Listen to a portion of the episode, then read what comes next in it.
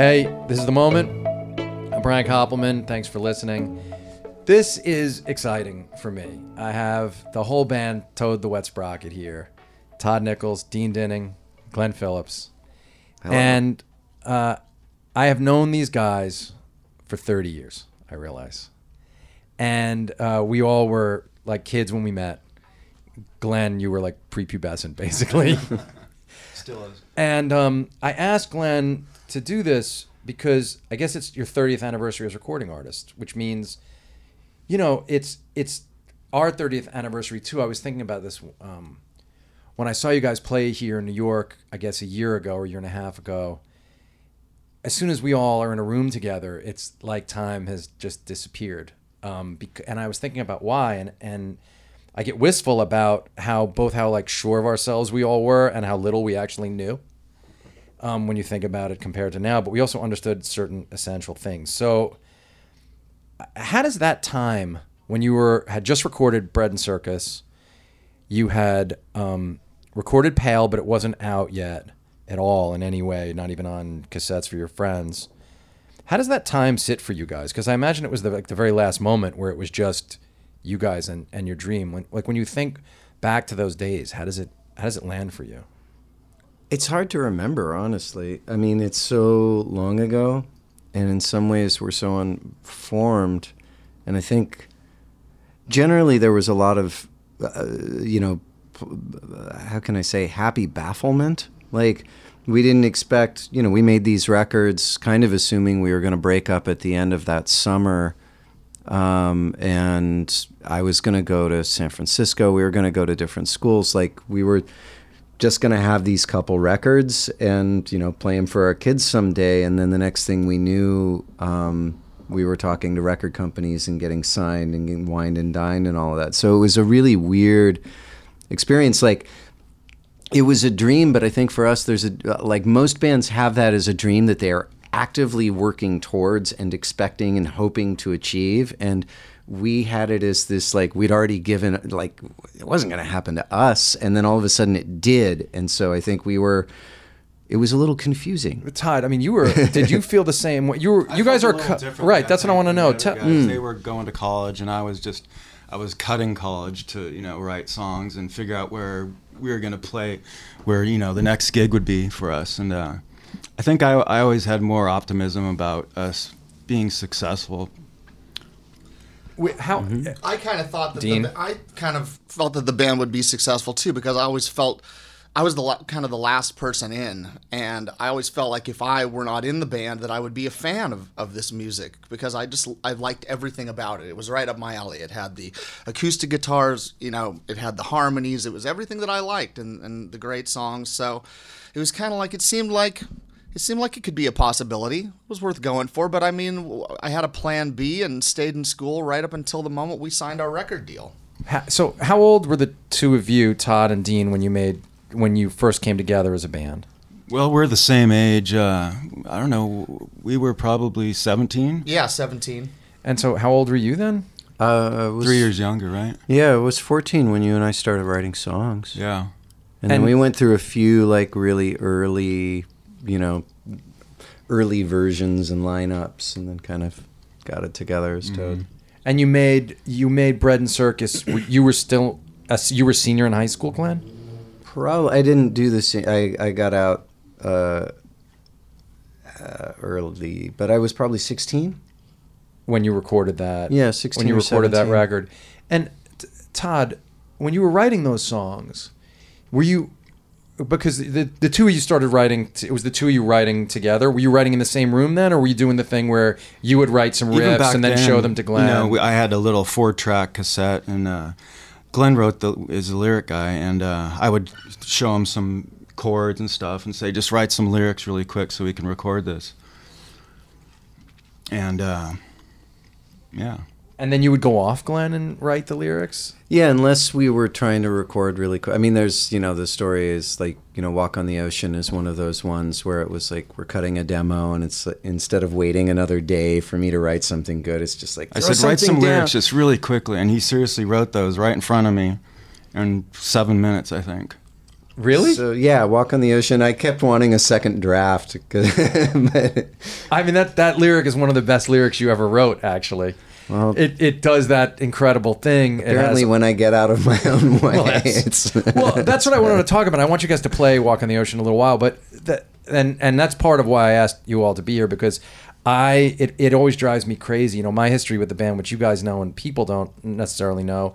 Um, Glenn, you and I podcasted, and, but our conversation went off in a very different directions. Um, is I was a young talent scout for a record company, and I was one of the first people to hear the band, and I immediately sort of understood how great you were, and I started proselytizing about the band right from that moment on, and stayed completely connected with all of you, and particularly, you know, Glenn, you and I have spent a lot of time together. Um, never Seen not all been, your apartments. Yes, you've stayed on the couch of every one of my apartments I've ever had. Um, that's for sure. Uh, but it drives me a little crazy that people don't understand. Uh, you know, you guys are popular, you tour, you still sell out these places that you play. You're playing in, in New York tonight. But uh, for me, um, I think people don't understand. You know, you know, it's it's easy for people to write off the the idea of bands from the time period that you guys were making this music, and I think it's a travesty because I think you're one of the best bands, uh, best songwriters of the time, and um, uh, but when I hear Glenn, you say I'd written this down to ask. When you say to me, it was sort of a, a lark, like I thought I was going to go on, and then these two guys are both like, "Well, not us," and I, I think that that might be to, a lot of the band dynamic right there. I, I think my connection to you guys lets me have some insight into the fact that, like, it, it seems you always had this ambivalence about the commercial part of this, whereas the, the two of you did not. And c- can you talk a little bit ab- about what what you'd hoped for out of it, really? I just I liked making art. I mean, when we started, I was in theater and was going to be a theater major. Uh, I mean, I think I told you about my experience with my drama teacher who had, you know, was a teacher because he didn't want to have to sell himself. And I at 16 like felt like that rang true for me. Like i didn't think i would be able and and there's some truth in it. Like actually the exposure of being in a band has been really hard psychologically for me. Uh, i mean and so i felt like i was too thin-skinned to be in that or sensitive to uh, have that kind of exposure. And so i decided early on i was going to be a teacher. And um, so being in the band making art creating things i, I love. And, but that ambition that need to be on top i just didn't have. And so or to be seen in that way or to compete in that way i didn't want to have to do that. And so uh, for me it, you know we found ourselves in that world and you know didn't say no obviously but I, I, this, is that kind of what you were what, asking what were your ambitions, really, for the I thing? remember ever since I was like 10 watching the Monkees on TV, I knew that, you know, this would be a pretty cool job. Apart from living with uh, the band in a little place. Yeah, right. Apart from like being in vans Yeah. all the time, but you mean you wanted to play music for your life and be on stage, Todd? You felt that would work. I thought it was, you know, something I could do. But you have a great voice. Why didn't you want to be a lead singer originally? Like, what was it about the collaboration that you were? I don't into? really have much to say. You know, Lyrically, like- you mean? Yeah, lyrically, and uh, you know, that's why uh, it worked out well with uh, co-writing with Glenn. i can't shut up right. Yes. So that, you're saying that uh, you didn't feel like you had much to say lyrically. Yeah, and also, you know, I didn't want to put myself out there as much. Kind of like what Glenn was talking about. So bit. this was a way you could do that Yeah, and be sort of in a in the spotlight, but also have somebody else be out front. yeah, That's an interesting dynamic. yeah. I never felt like the front man, you know. So And but what about then the songs that you sing? Do you like when you sing crazy? Li- you know, do you like? Well, when I would write the songs, I would just come along a melody, and so Glenn just kind of forced me to sing a couple of these songs, you know, over the years on on each record or a song here or there. It's not it's not something I really enjoyed, but it's fun now, looking back on it as something I did. Yeah, I always say to him, "Crazy Life's one of my favorite Toad songs." Yeah, I love that song. Uh, it's just an amazing song, and I love that he wrote those fucked up lyrics to that song. I was song. we to were shocked. melody. I'm like, what are we gonna do with this? And a lot of people don't realize that it's Todd singing. If they don't know ahead of time, they'll just it's sort it's sort of seamless with the rest of the material. Um, most a lot of people are surprised when they come to the show and then they have to sort of turn to their left to see Todd sing that song. It's like what? Yeah, Well, wait, we what's kind the of song learned on? to sing around each other, so I think there's a similarity in inflection and. There's, what's the song you sang on the first or second record? Nothing is alone. I Right. think about. Yeah, Or I Think About, Yeah, I think Yeah, about. I Think About. I will say I didn't know that it wasn't Glenn singing "I Think About" until much later. They used years to be, later. Their voices were much more similar back in the early days. Yeah, Glenn Um, used to have a husky voice. It sounds totally different than his voice and it does now. sound closer to yours yeah on back those early day. records. and what Yeah, were your some ambitions, Dean, at the beginning? Well, you know, my family's been in the music business since the 1940s. So In what it way? was, it, you know, my my dad's three sisters were a, a, a close harmony trio called the Dinning Sisters. They were contemporaries of the Andrews Sisters. My dad took them to Chicago when they were teenagers. Uh, got them signed to NBC. They performed live on the radio on a show called the National Barn Dance and performed with Bing Crosby and made records and did the whole thing. And so that was it had already it was already in the blood of my family. There were many people that had done it. Um, my uncle Mark Dinning had a number one song with Teen Angel in 1960. Um, my aunt Dolores was on the Hee Haw television show as a backup singer for the entire run of it. So I would go to my aunt and uncle's house and there were like gold records on the wall, and I'd be like, not only do I want that record, I want this house. right, you wanted the whole. Thing. I wanted the whole thing. And you were, and and you said that when you heard their songs, the beginnings of their songs. Oh songs. yeah, I came in originally. They How had, did it- yeah, how'd the they band had, come They together? had done some demos that had a bunch of keyboard parts on it, and everybody knew that I played piano because I had done this masochism tango thing, this Tom Lehrer song. And you were all in the same high school. Yeah, so they knew that I was competent on keys, and and, uh, and so I came in to essentially recreate the keyboard parts that were on the demos live, and then I just stayed. Right, And and, we then Glenn was switched. I playing was playing bass at the bass. time. Yeah. Yeah. I was a terrible bass player. Dean could actually stay. as opposed to your monstrous guitar, as opposed to the monstrous guitar. I was pretty bad at all of it. We all were bad. No, that's not true. You you guys were great musicians from the No. beginning. I think. I was- think Dean. I mean, I remember the first Dean time might have been. seeing you Dean guys, was and Dean was a good. very I good think musician. Sometimes So you know, Todd. one of the it's one of those things where you're a product of your limitations. You know, I think that uh, the not not being able to shred really was Mm-hmm. beneficial for us because it put the emphasis on the songs. And you know, there's a certain simplicity about Toad songs that yeah, and you know, people can learn guitar by playing these Mm-hmm. songs, just like I learned guitar by playing Eagle songs. Yeah, like Right. Todd's Todd's parts were always about air and tone and like letting notes linger and how you know it's like always about that. And I just got good at sitting back and rhythm guitar and got you know it's like we we developed well, you did develop your own around each other. sound. Yeah. I don't think we developed it until maybe the Coil record or even the last record we did in 2012. We were just kind of, uh, you know, just doing our own thing, faking it. I think we got a lot better as we after we broke up. Yeah, well, the I mean, I do think that the last record is an. Inc- I mean, you know, I, I'm a full-on like fanatic for the last record. I could sing you all the songs. Um, but I do think that you found this. I would say, as a listener, I think you found the sound early on. Um, Well, and coming back to it, we actually got to ask what the sound was, which was something we never asked. I mean, it's weird. I think of like a band like the Pixies, like Yes. where I feel like the Pixies when they started, they were just counting. It's like no one's going, well, it's three bars of six eight plus a bar of seven. Like it's. I think Frank Black was just like, I wrote this, and then they'd all kind of bang through it and make it work. And then you could tell when it started getting to like Tr- Trompe Monde, like the bossa nova, the last albums, they'd all learned a lot about music, and there was this difference in I mean there was this sophistication to all their playing. They understood what they were doing, and it, it changed the sound in a, in a way that you know. And I I, I don't know. it I feel is like that better though? I mean, to me, I don't Surfer think it's Rose. I better saw or them on worse. Surfer, Surfer Rosa Rose is perfect. And I saw Bone Machine. I mean, they came out and played Bone Machine, and I'd never seen anything like that in my life. I barely understood it. Actually, I was Yeah. standing with the guy who signed them. and Pete I don't know if they did.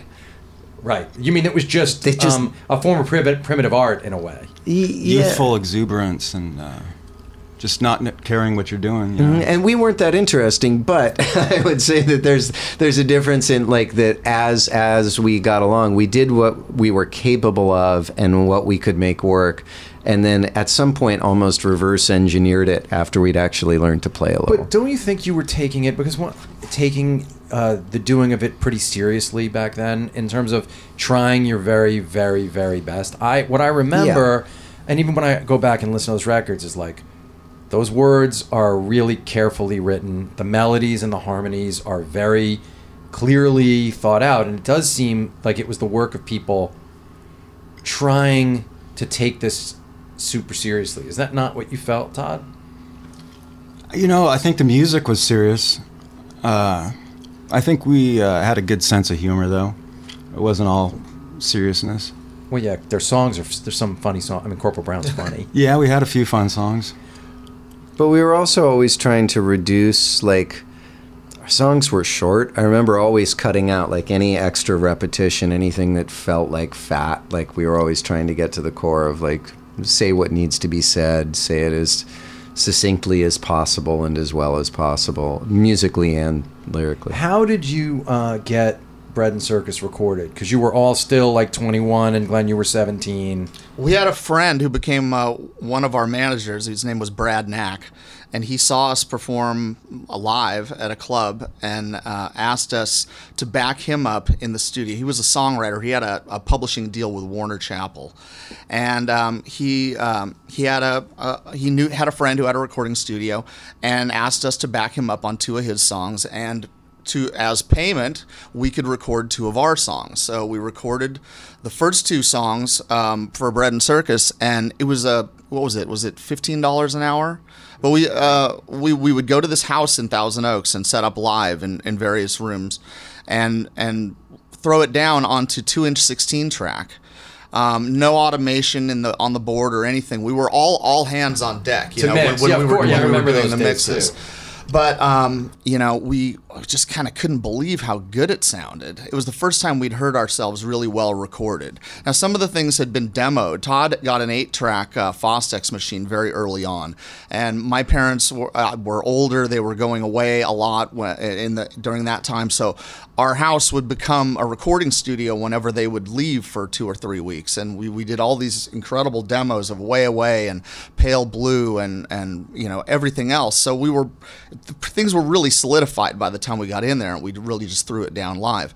We heard these first two songs back, and we're like, you know, eight more, and we've got ourselves a cassette that we can sell because most of our friends couldn't get in to see us live. They were they were the same age we were, and we weren't old enough to get into the clubs either. Right. I mean, you guys weren't even 21 yet. No, no. not even. So you know, we just we did the other eight songs, and and um, Cost 600 It cost bucks? six hundred and fifty dollars total. Did you even, Glenn, know that it was good? Like when it was done, like were you surprised that your voice sounded that good and that the whole thing felt like a real album? we were happy with it. I mean, and and even the voice sounded good. Like we cut live lead vocals. There's no, we didn't overdub the lead vocals and get them right, which is why like one little girl, it's like one little bio, like there's biffed words and We didn't even know you could overdub. Sour notes. Or you could No. cut tape. No, no, no. That was We did we a that couple harmony overdubs. I thought. Yeah, we did a couple of overdubs. I'm exaggerating a But the little first bit. two but I know records were mean. basically cut live. I mean, you know, we just went in and played them. So I saw you play for the first time right after Bread and Circus had people started getting Bread and Circus. You came to LA. I happened to be out there, and you guys played a, a gig there. And then I drove to Santa Barbara soon thereafter for that night that we all met in that restaurant. Um, and the first song I saw you perform was "Way Away," which is also the song that opens that album. Would you guys play it in Yeah, case sure. people don't know it?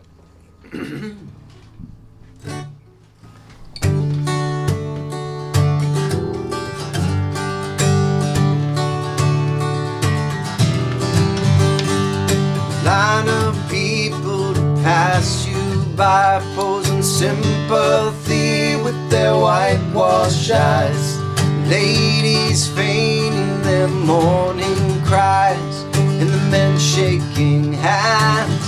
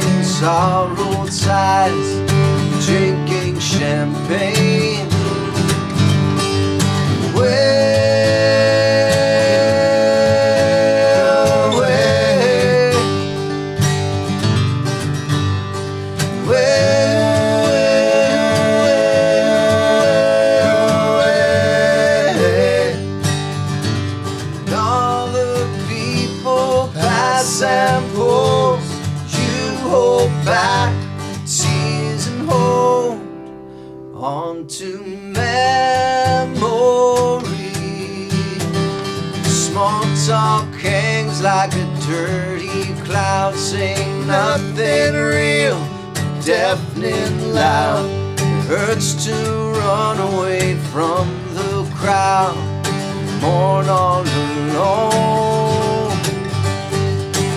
Make a promise to no one wondering if you'd been worthwhile. Turn away from the chatter and the hungry smile.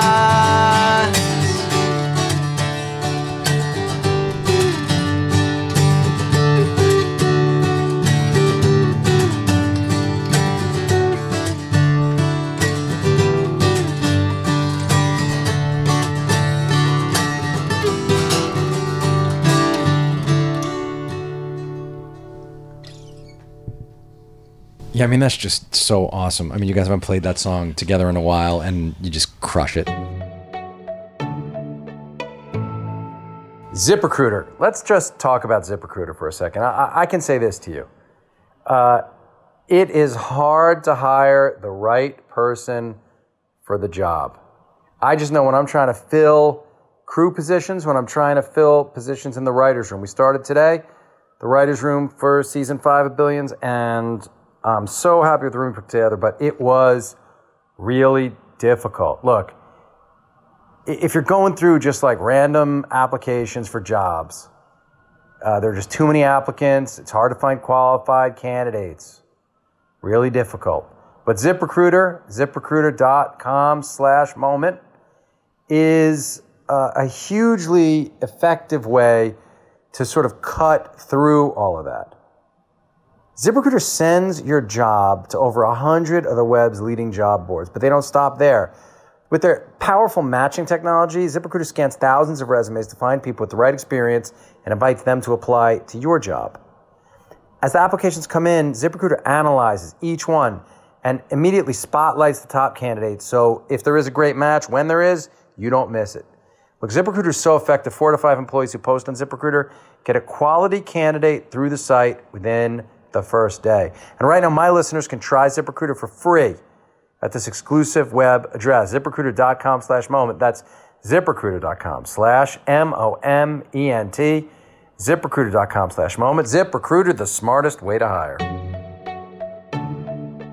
Uh, so great. And I'm just brought back to this thing that, that, that happened to you when you came to LA, played those, that gig or a couple gigs, um, and suddenly the entire record business, I guess you'd recorded Pale around that time also, right? You recorded the two things. Yeah, we're just finishing Pale. Right.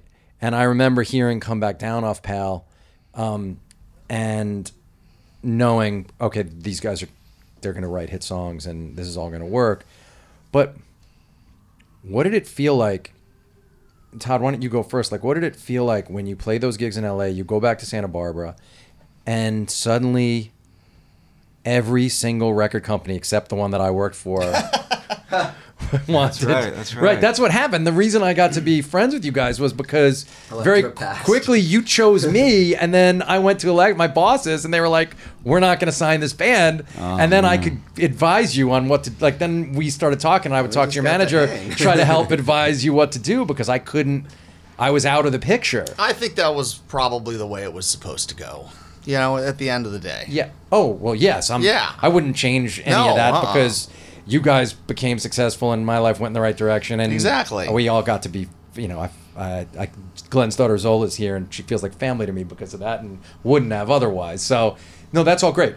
But um, what did it like? It was your- crazy times. Yeah, I talk mean, we about it, never Tom. thought we'd have that kind of success. It was uh, crazy. You know, we, we were getting calls from David Geffen and pretty much every record label at the time. And uh, Our managers came up and they had a meeting with all the parents, okay, at, Oh, I at, love our, this. at our house, okay. yeah, you're gonna love this. They sat down and and all the parents came and they were all sitting in the living room of my house and our managers, Chris and Brad, told them, okay, this is what's happening to your to your children, you know, and and it was an I think it was an attempt by them to, you know, to show that this was real you know, and and, and we weren't just coming home and say, "Oh yeah, we're going to get signed" or whatever. Because I mean, I think you know, especially come- your dad being a musician. my dad being a musician, he was very skeptical of the whole thing. Um, you know, because you know, that someone He also saying didn't there understand we made sad music. Yeah, and his dad true. is, was from a world where sad. Like, who would, wants to hear that? Well, and also my, my dad came from a world where songwriters the, and the person who performed them were different people. You know, you someone would go out and Sammy Cahn was the songwriter, and you know then you know Tony Bennett was the singer. And But this was 1989. I know, mean, but my got dad, my world- dad, I mean, there were a lot. Of my of dad bands. would It's from a say to me, different my dad would say, "This fellow uh, Springsteen, you know, who who writes his songs?" I go, "Dad, Bruce writes his own songs." Really? you know, he didn't get. He didn't really get. missed that whole Bob Dylan thing singer songwriter. He didn't get that.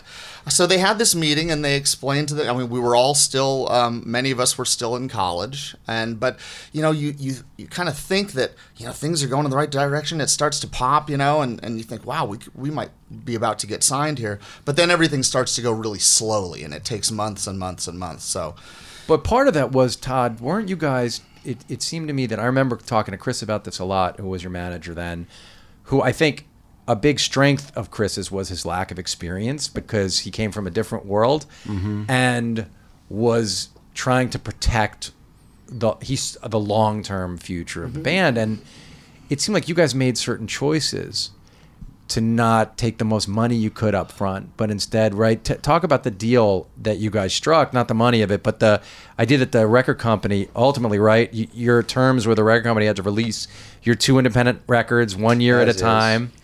Time. Yeah. Chris was like a dad to us, you know. He was watching over us, and uh, even though he didn't have a lot of experience, he uh, he believed in us and fought for us, and uh, it was great. I think. Um, yeah, he really but got he got the the- music. But why was it that you wanted? So at that time, record companies were paying a lot of money for bands like you, and um, you guys had offers that were like real, sort of like m- big money offers. If you would have if we made a new made a record new that- record, yeah. and instead, because I think it's interesting, you guys understood early on, or it seemed to me from the from hearing it and, and even the result of it that you had some understanding about trying to build it for a longer period of time. Definitely. Where did I mean, we had from? offers of big advances, and, and we turned them down uh, in uh, exchange for a, a record company where we thought they were in it for the long haul, and they actually were because uh, we didn't break until the third single on our third album. Uh, But looking back, I think Pale was our, our biggest mistake. I wish, I think that record's pretty subpar, and uh, I wish we had gone and made a real record then. You mean that you didn't put that second record Yeah. out? Were, but did all of you feel that way at the time? Glenn, did you feel that way? Um, at the time, no. I mean, I can't listen to either of the first two records now, but I, I think that the thing about those records that people love is that, I mean, no, how can I say this? Nobody wants to look at like, almost nobody wants to look at like naked pictures of themselves at 16.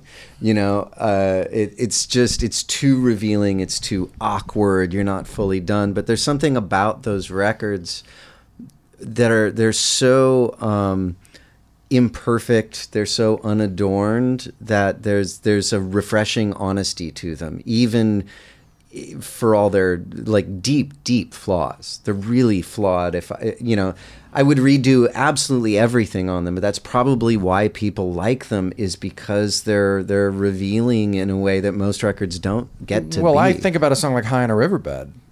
which is what on Pale, right? Yeah. I mean, that's The one of songs the. were great. That's one of the best The- the- Toto the- It's Rocket There's songs. nothing wrong with the songs. It's just kind of Oh, like even it's the recording that we just had like some huge argument or something. Like I was out, in the, like I remember the even the the recording. It was just like it That had song in this particular? onomatopoeia. Yeah, like I was in a shit mood. It was really like that. There was something about having to get in that mode, and I was just as dark as dark could be. Like when we cut it, and like it, it- and so like and the moments were the moments, right? We just walked in and played the song, and that was it. And so I I, I love that about those albums, but I can never listen to them. Yeah, Pale's one of my favorite albums. Like You I've always Yeah, had people seem to Pale. like. I've always had Pale on like every format that I could have that on. It's Mm-hmm. always been um, with me. It's one of the ones that I go back to. Like I go back to that more than Coil for sure. Mm-hmm. Really? Um, you know, because of the sadness in it. I think because you know, and you can you, you of know, the you- yearning in it. You can perfect and perfect and overdub and and and clean up, you know, things forever. But you know, and I'm sure that you experience this in, in filmmaking and in, and in your job as well. If you get the emotion right, this, most of it's Totally. there. Oh, hundred percent. If especially if you get the emotion Mm-hmm. in a way that the um, audience receives it. Yeah. It's one thing for you to feel it. That doesn't matter as much, right? You feeling it when you're playing it Right. matters less than me receiving it as the listener in Yeah. a way. I mean, to the to what you're. But yeah, of course, if you can do that transfer of of of the emotion in question to the to the to the fan receiving it, you've achieved something. And for me, there are songs, and, that, and it's funny what you just said about High on a Riverbed because I remember when we were young, I would ask you to play it, and you never wanted to play it. Hmm. And I, I, hmm. from, I don't know why. Like I remember the first I ten think years. partially because I couldn't. Like I, I'm, s- I was such a ham-fisted guitarist. Now I can't play it because my hands paralyzed. But that that whole Yeah, I'm not gonna a- make you play it now. it was just like. uh, but I would always screw up the the picking of it. I couldn't play the part well enough. yeah, no, I remember you always were, had a freighted relationship with that song. Yeah. It's kind of like an Elton John song, Yeah. but done. it is. very Do you guys mellow. play it? Have you played it in concert? You know, we, we Here were and there. playing it a bit um, a couple of years ago. We pulled Oh, it the out. We pale pulled like it out. 25th Yeah. anniversary. That Back might- to the. I mean, quickly on the the Do it. deal though. I think there was also and the live money too. They had to support you on tour, right? they did a little bit of tour. We were off tour support pretty quickly. We were a cheap band. Our our thing was we took very little money up front for um, for the licensing of the first two records, and we took only a recording expense advance for for Fear and for Dulcinea. We didn't take any like money to live off or anything. We got a higher than normal royalty rate because we wanted to earn it. But even with that, I mean, people were spending you know two hundred thousand dollars on videos those days. So even with that, we sold a million and a half records, and we still had never seen a royalty check, and we were the cheapest band on Sony.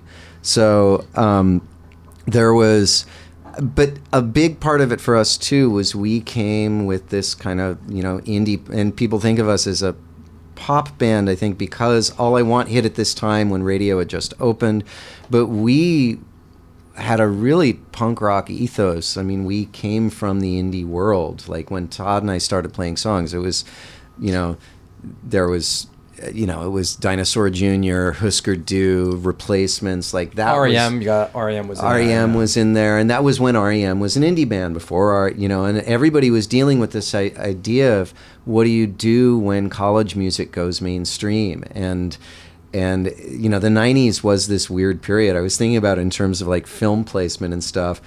Uh, there's a reason that Walking on Sunshine gets placed, and like you know Pearl Jam doesn't as much because all the songs from that era they're just like they're like all about how hard life is. It's all negative ideation, and there, you can't find as you can find specific placement. Uh, maybe I'm still alive, but not Jeremy, right? From Pearl Jam. But it's like in that way, like when we got into it, there was this definite like we're gonna earn what we make. We don't want hits. Radio's stupid. Like we had this. We very, hated all those metal bands, especially that were on the radio. You know, like Warrant. I mean, rest yeah, we hated those guys. but, like, so we were kind yeah. of rebelling against that whole thing in a way. right. But then, but some of you guys did want commercial, like the commercial success. Sure. But even making Fear, it's like I wanted to make like a, a Tears for Fears or a Peter Gabriel or a Talk Talk record. Like that's where you know it's like oh we got these. I loved these you know Kate Bush. I love these big crazy. Talk Talk was dumb dumb Girl, right? Didn't they have that song? Well, they were yeah, but they were also well. There's It's My Life, but there was also Laughing Stock and uh, and, and Spirit of Eden, which are just masterpieces of weirdness. But you're and saying those were what was in your head. Yeah, you those went- bands Yeah. had great production and you know good songs. And so w- when we headed in to make that, we actually almost didn't put "Walk on the Ocean" or "Good in, Good Intentions" didn't make the Right, record. Good No, Intentions Good wasn't on Intentions was until left We off. were, ES we were or like they're whatever, too pop. We can't have them. We're not that I think in kind of All a I band. Want, you almost didn't. Put All I on Want there. almost Exactly. and so there was we were trying to make like a big production but still an indie record we were we were anti-single uh, and it didn't it, it And all did you feel the the way same it way about that? Were you Yeah, for sure. anti-single too? Uh, those are my two uh, least favorite songs. Um, although I've grown to like All I Want, but yeah, we were definitely uh, not happy with those, and we wanted to go a different direction. But as but we saw what it did for us, and uh, they're still good songs. i'm really grateful for it at this point Yeah, I mean, for the fact that yeah, the it's the whole audience still sings here. along to those songs. It is, and also they were both those songs. I remember both of those songs. The versions that got released are slightly different than the versions on the album, right? There was a yeah they single had mix, sent them to Yeah. michael and Walk on the Ocean has an extra chorus on it on the yeah, both of those were remixes Yep. for radio. by like a Lord Al, Chris Lord Alge. or No, one it was of those uh, guys? Who did Michael. Brauer. Michael Brauer, who's a great mixer. you He know, mixed both of at the them? yeah, he did both of those. But at the time, it was shocking. Oh, what and we had- were what so he had done livid. We argu- to- we but, couldn't know, stand it, and- But they both sound terrific on the radio, and that's kind of what we didn't get. It is you know, there's a s- a, certain presentational aspect of these mixes The- that.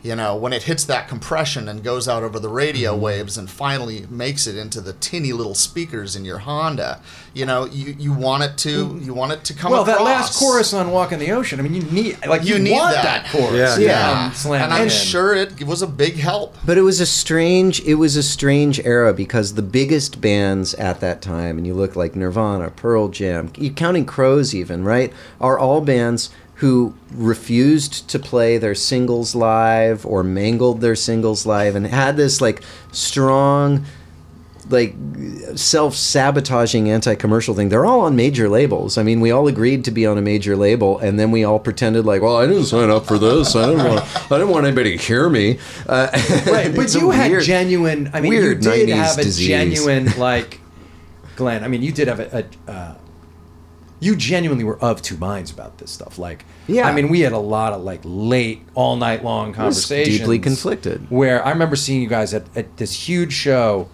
um, in la somewhere you'd played a, a gigantic show and and afterwards I was talking to you, and you were complete. You were just like something about looking into those faces of the people, looking at you for answers, like bothered you in a way. it's a weird that that amount of like attention and reflection is is really hard. I mean, I'm a I don't know why I'm bringing up this story. I recorded a friend of mine who's a brilliant musician and also um, you know bipolar, and I co-wrote and produced a song with him and just spent like two 12-hour days. He was in a dark space, and I went into a two-week depression after it just because I'm porous.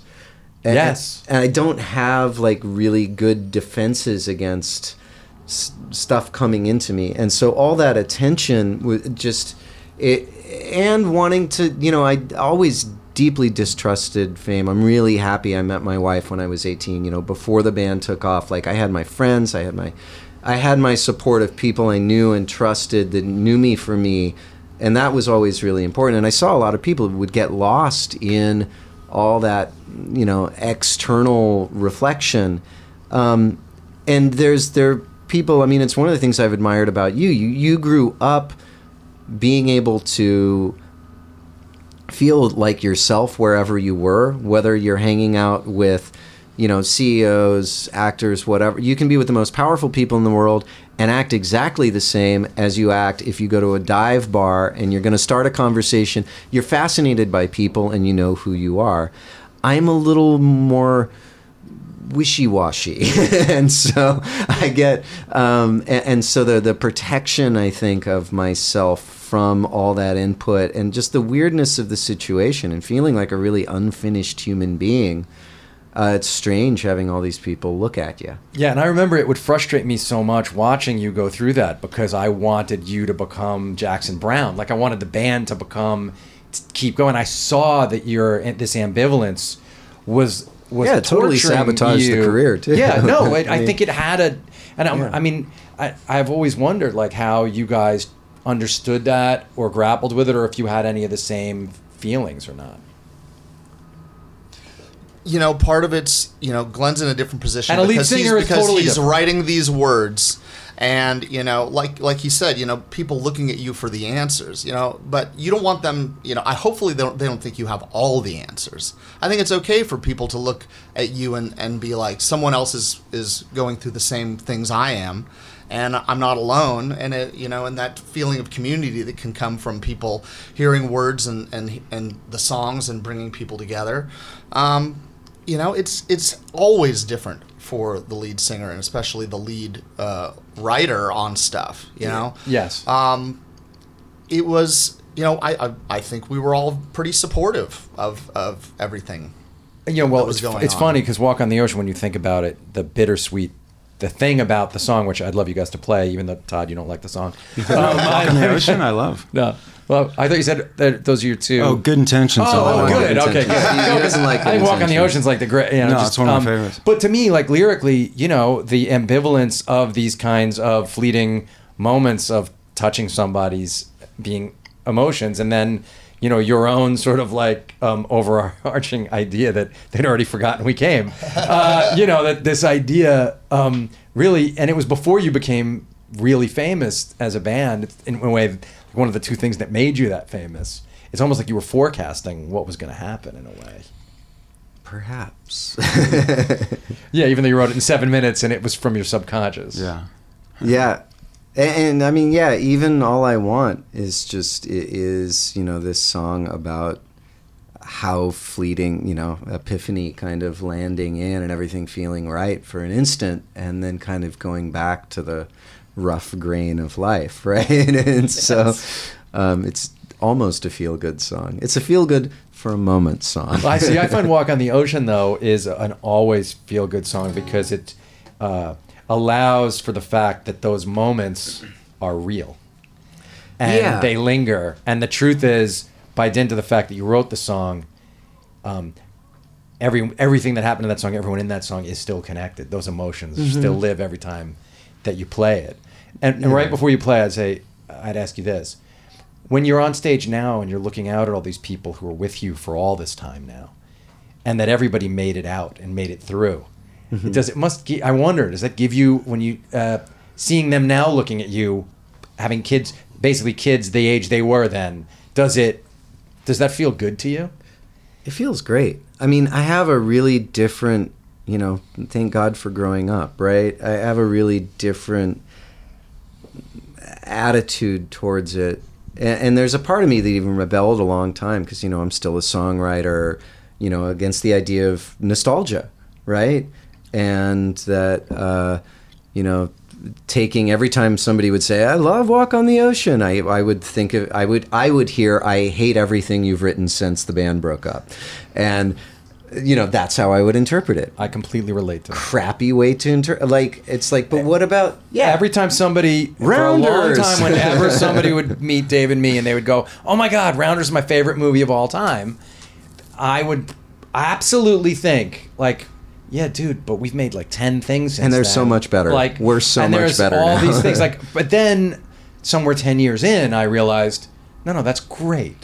there, it's That's great. great. It was a beginning for all of us, and then you're along for the ride. But I completely relate to that idea of um, the the the duality of what that feels like. Yeah, and and I've been thinking a lot. I mean, you know, whole other conversation, but I've been doing for like over two years now, doing um, like these community singing choir leading things. I've been leading leading people in song and just get wanted to do something that was completely non-commercial and I found outlets for that and done a lot of examining how music works, right? How how music sits in people and what it provides for them and where it takes them.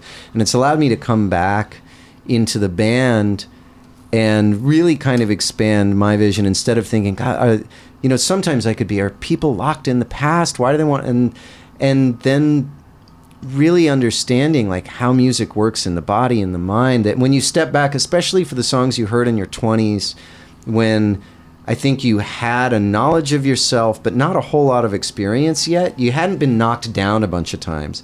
And in middle age, you come back to some of that feeling of exactly that same core that you knew was true in your 20s, but with a little bit of resilience, having gone through having having added some wisdom to it and that those songs from that period speak to you again in a way a that's different like, way. in a different way but it's like i knew then who i was and in, in the same way a smell or a taste brings you back like music has this way of transporting you and especially if you're regaining your sense of self Which a lot of us re- do in our like fo- late 40s and 50s. yeah weirdly. the, the return to that is, is a really valid expression and so I, i've you know i've gone you know i've gone through my own craziness with it but right these days i'm really deeply grateful and i love how much heart our audience has and uh, we're lucky i mean and maybe every band says this but like there are so many bands where you know people show up for the single and they get excited about the single and then and but with us like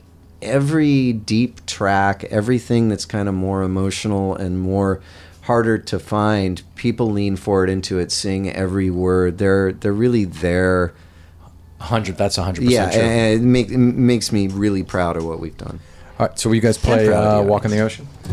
Are Yeah. we, um, yeah. Let's see if we can tune here. two. We spotted the ocean at the head of the trail. And where are we going? So far away. Somebody told me this is the place where everything's better and everything's safe. Walk on the ocean, step on the stones. Flesh becomes water, wood becomes bone. Half an hour later, we packed up our things said we'd send letters all of those little things. They knew we were lying, smiled just the same. It seemed that already forgotten we'd care. Walk on the ocean step on the stove. Flesh becomes water, wood becomes bone. Walk on the ocean, step on the stove. Flesh becomes water, wood becomes bone.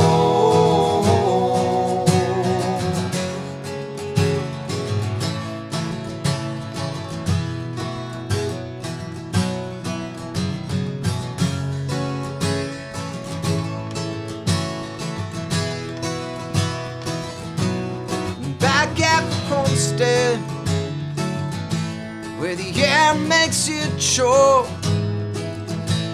and people don't know you. Trust is a joke. We don't even have pictures just memories to hold. That grow sweeter each season as we slowly grow.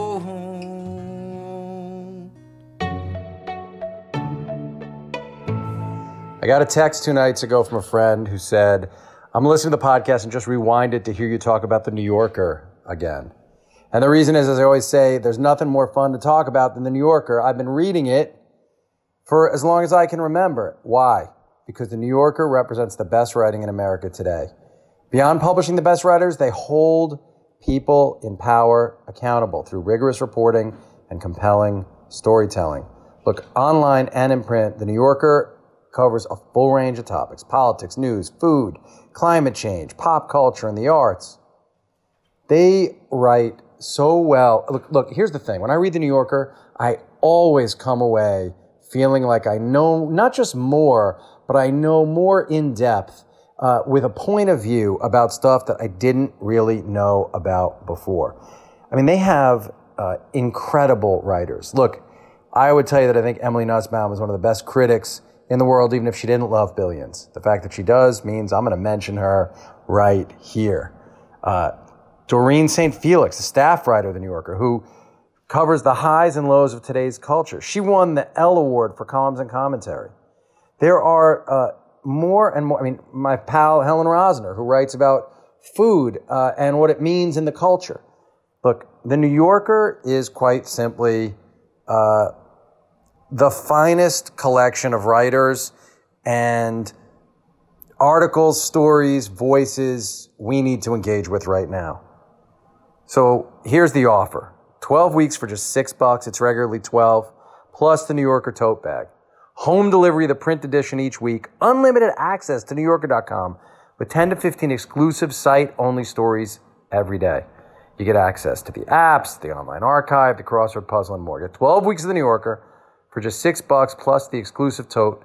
Go to NewYorker.com slash moment. Listeners save 50% when they enter moment. The, this song, while they're trying to, while you guys are figuring Why out, Why don't you tell us the story of the moment? I'm just right?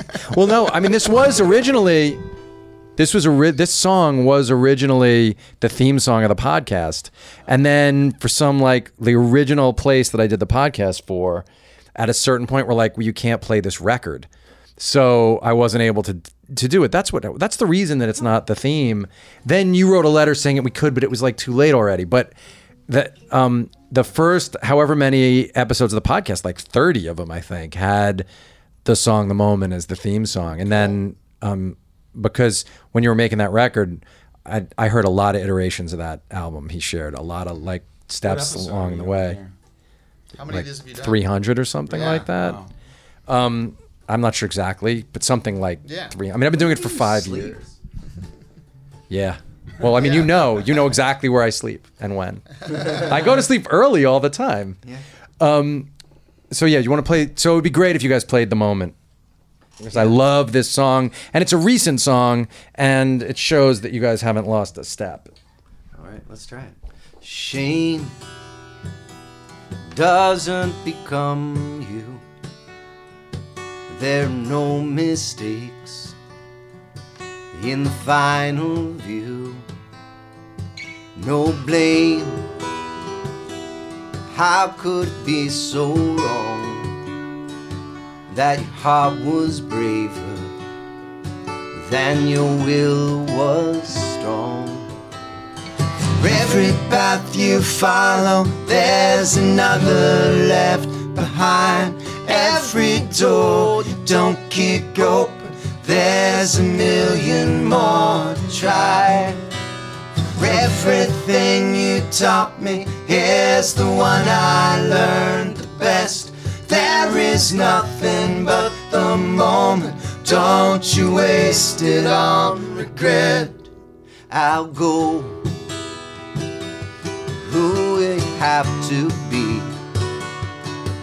We just get by or get what you need. Just know that I don't need to fit in. Is there room for you in your life with him? For every path you follow, there's another left behind. Every door you don't kick open, there's a million more to try.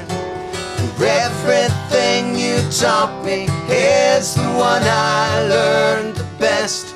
There is nothing but the moment. Don't you waste it on regret. It's out of my hand, out of my hands. But I miss my friend, miss my friend. So this is the price of honesty. But I'm not sorry.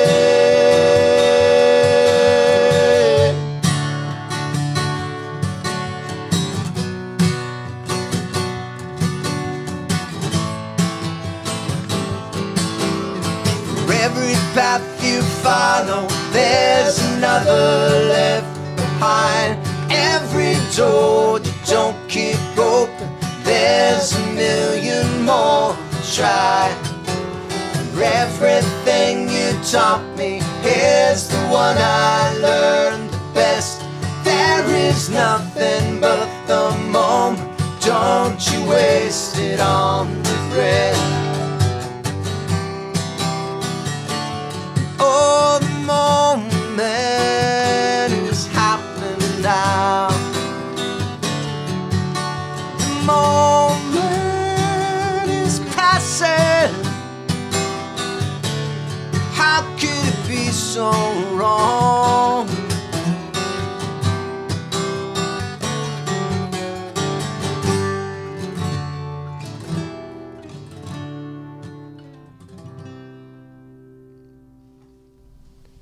great, awesome. Uh, Todd, h- how have do you think you guys have learned? People always ask me this question about collaboration, and uh, how have you guys learned over the years to talk better creatively and not allow the little slights or, or hurts to sort of like manifest? Do you are you consciously communicating with each other in a different way? Is it just a function of getting older? Uh, yeah, a lot of it's just getting older and realizing that it's not the end of the world. Um, you know, and uh, uh, God, that's a tough question. Yeah, We don't People ask me about that it all much. the. You don't. That's hilarious. that's the answer. Not talking, basically, too much. Yeah. What do you think, Glen? I I mean, mean, I think increasingly, I- I, I think there, there's periods where there, you know, there's sometimes in bands, you know, I don't know, yeah, una- unavoidable conflicts. I think in general, the, the we've already always been pretty clear, and you know, not always 100%, but pretty clear that what everybody wants is the best song possible, and that like that's been the meeting ground. So when there's disagreements and you know, uh, and as years go by, I think people check. I think there's less territorial pissing than there was at some earlier times, but it was never bad. I mean, I, I feel like there was always. I've always been a massive fan of Todd's songs, Yes. and he, I think, has You always always liked that. mine. And we've had, you know, we have our disagreements, but we want to make the best album we can, and that's always been kind of job number one.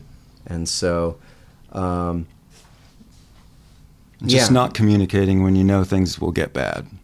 you mean making the choice not to say the thing. Exactly. That's really very hard to do when you're young. Yeah, Mm-hmm. yeah, for sure. And as you get older, you realize, like, let's see if this still bothers me in a week.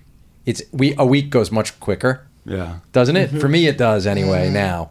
Yeah. So it's like, let's see if in a week I'm still feeling this way, and then Yeah, but knowing when to let things go is good. I mean, it's a strange we're as a band, a lot of our writing process has you know, often been uh, in kind of a slow burn in the background as opposed to hammering it all out in in rehearsal. in separate r- rooms too. You know, him at his house, me at my house, sending tapes.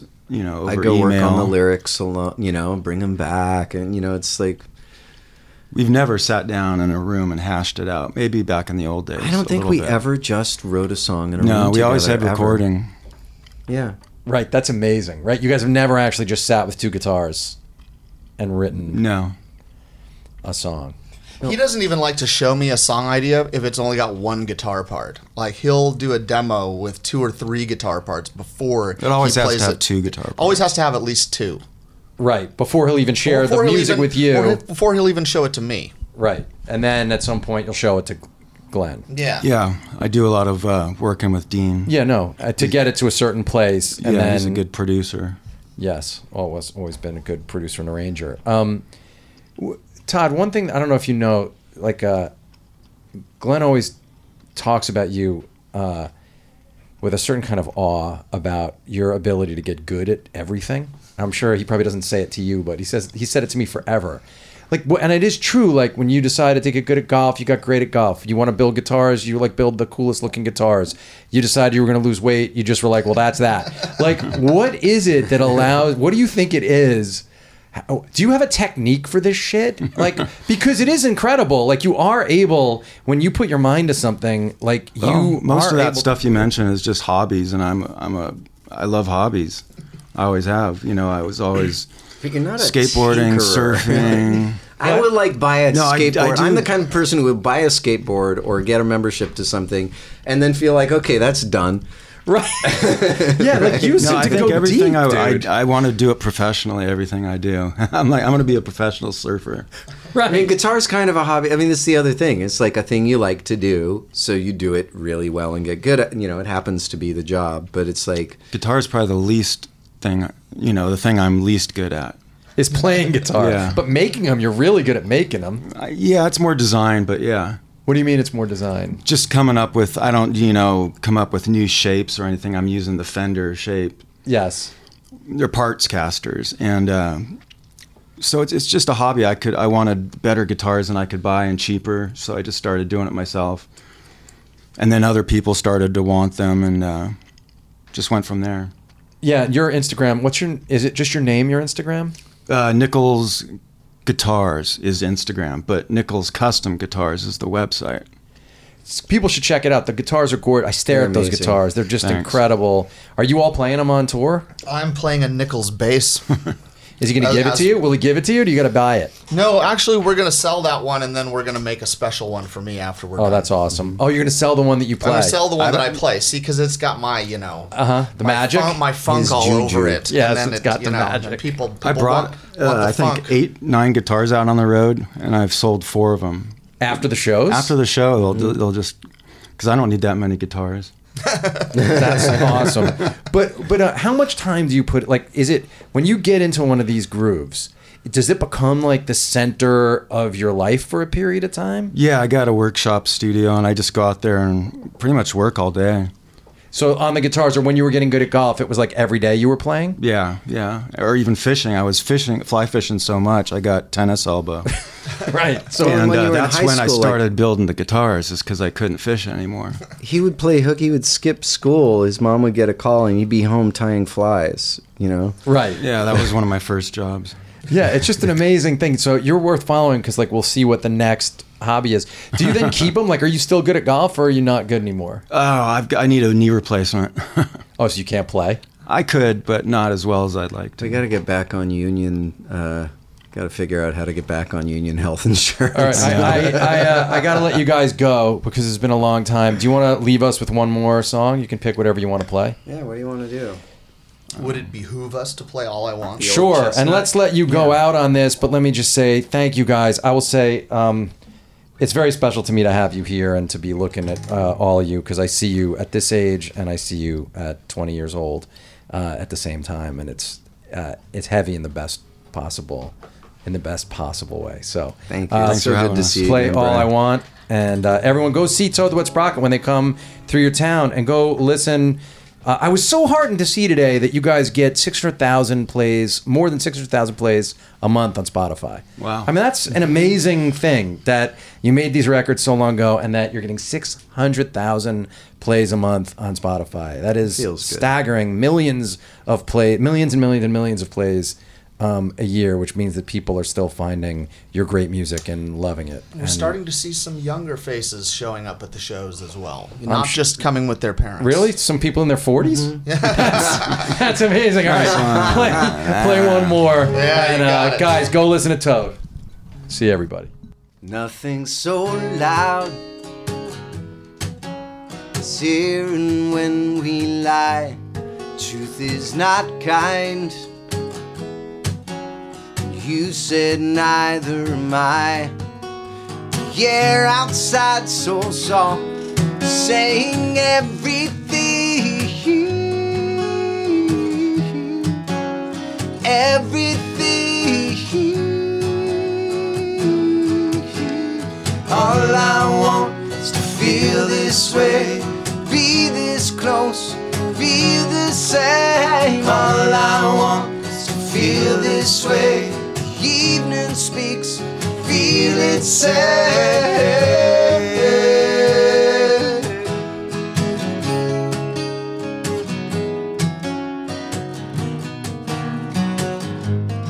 Nothing so cold as closing the heart, and all we need is to free the soul. We wouldn't be that brave, I know. Yeah, outside so soft, confessing everything. Everything.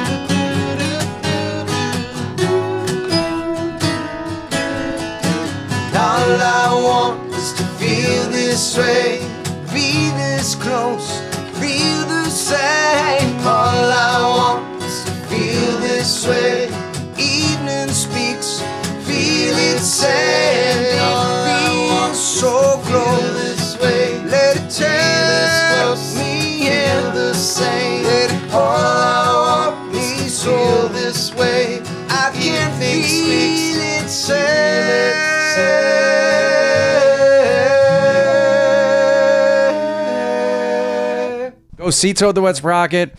Uh, buy their records, stream their records. If you want to contact me, the moment pk gmail.com or um, uh, on Twitter at Brian Koppelman. They're on Twitter. Glen's on there. And on Instagram. Uh, Dean's on Instagram at Dean. What's your Instagram? Uh, just my name, Dean Dinning. So you can find Dean there and the official Toad the Wet Sprocket uh, handle on Twitter. Thanks, guys. See you soon. Everybody, see you next time.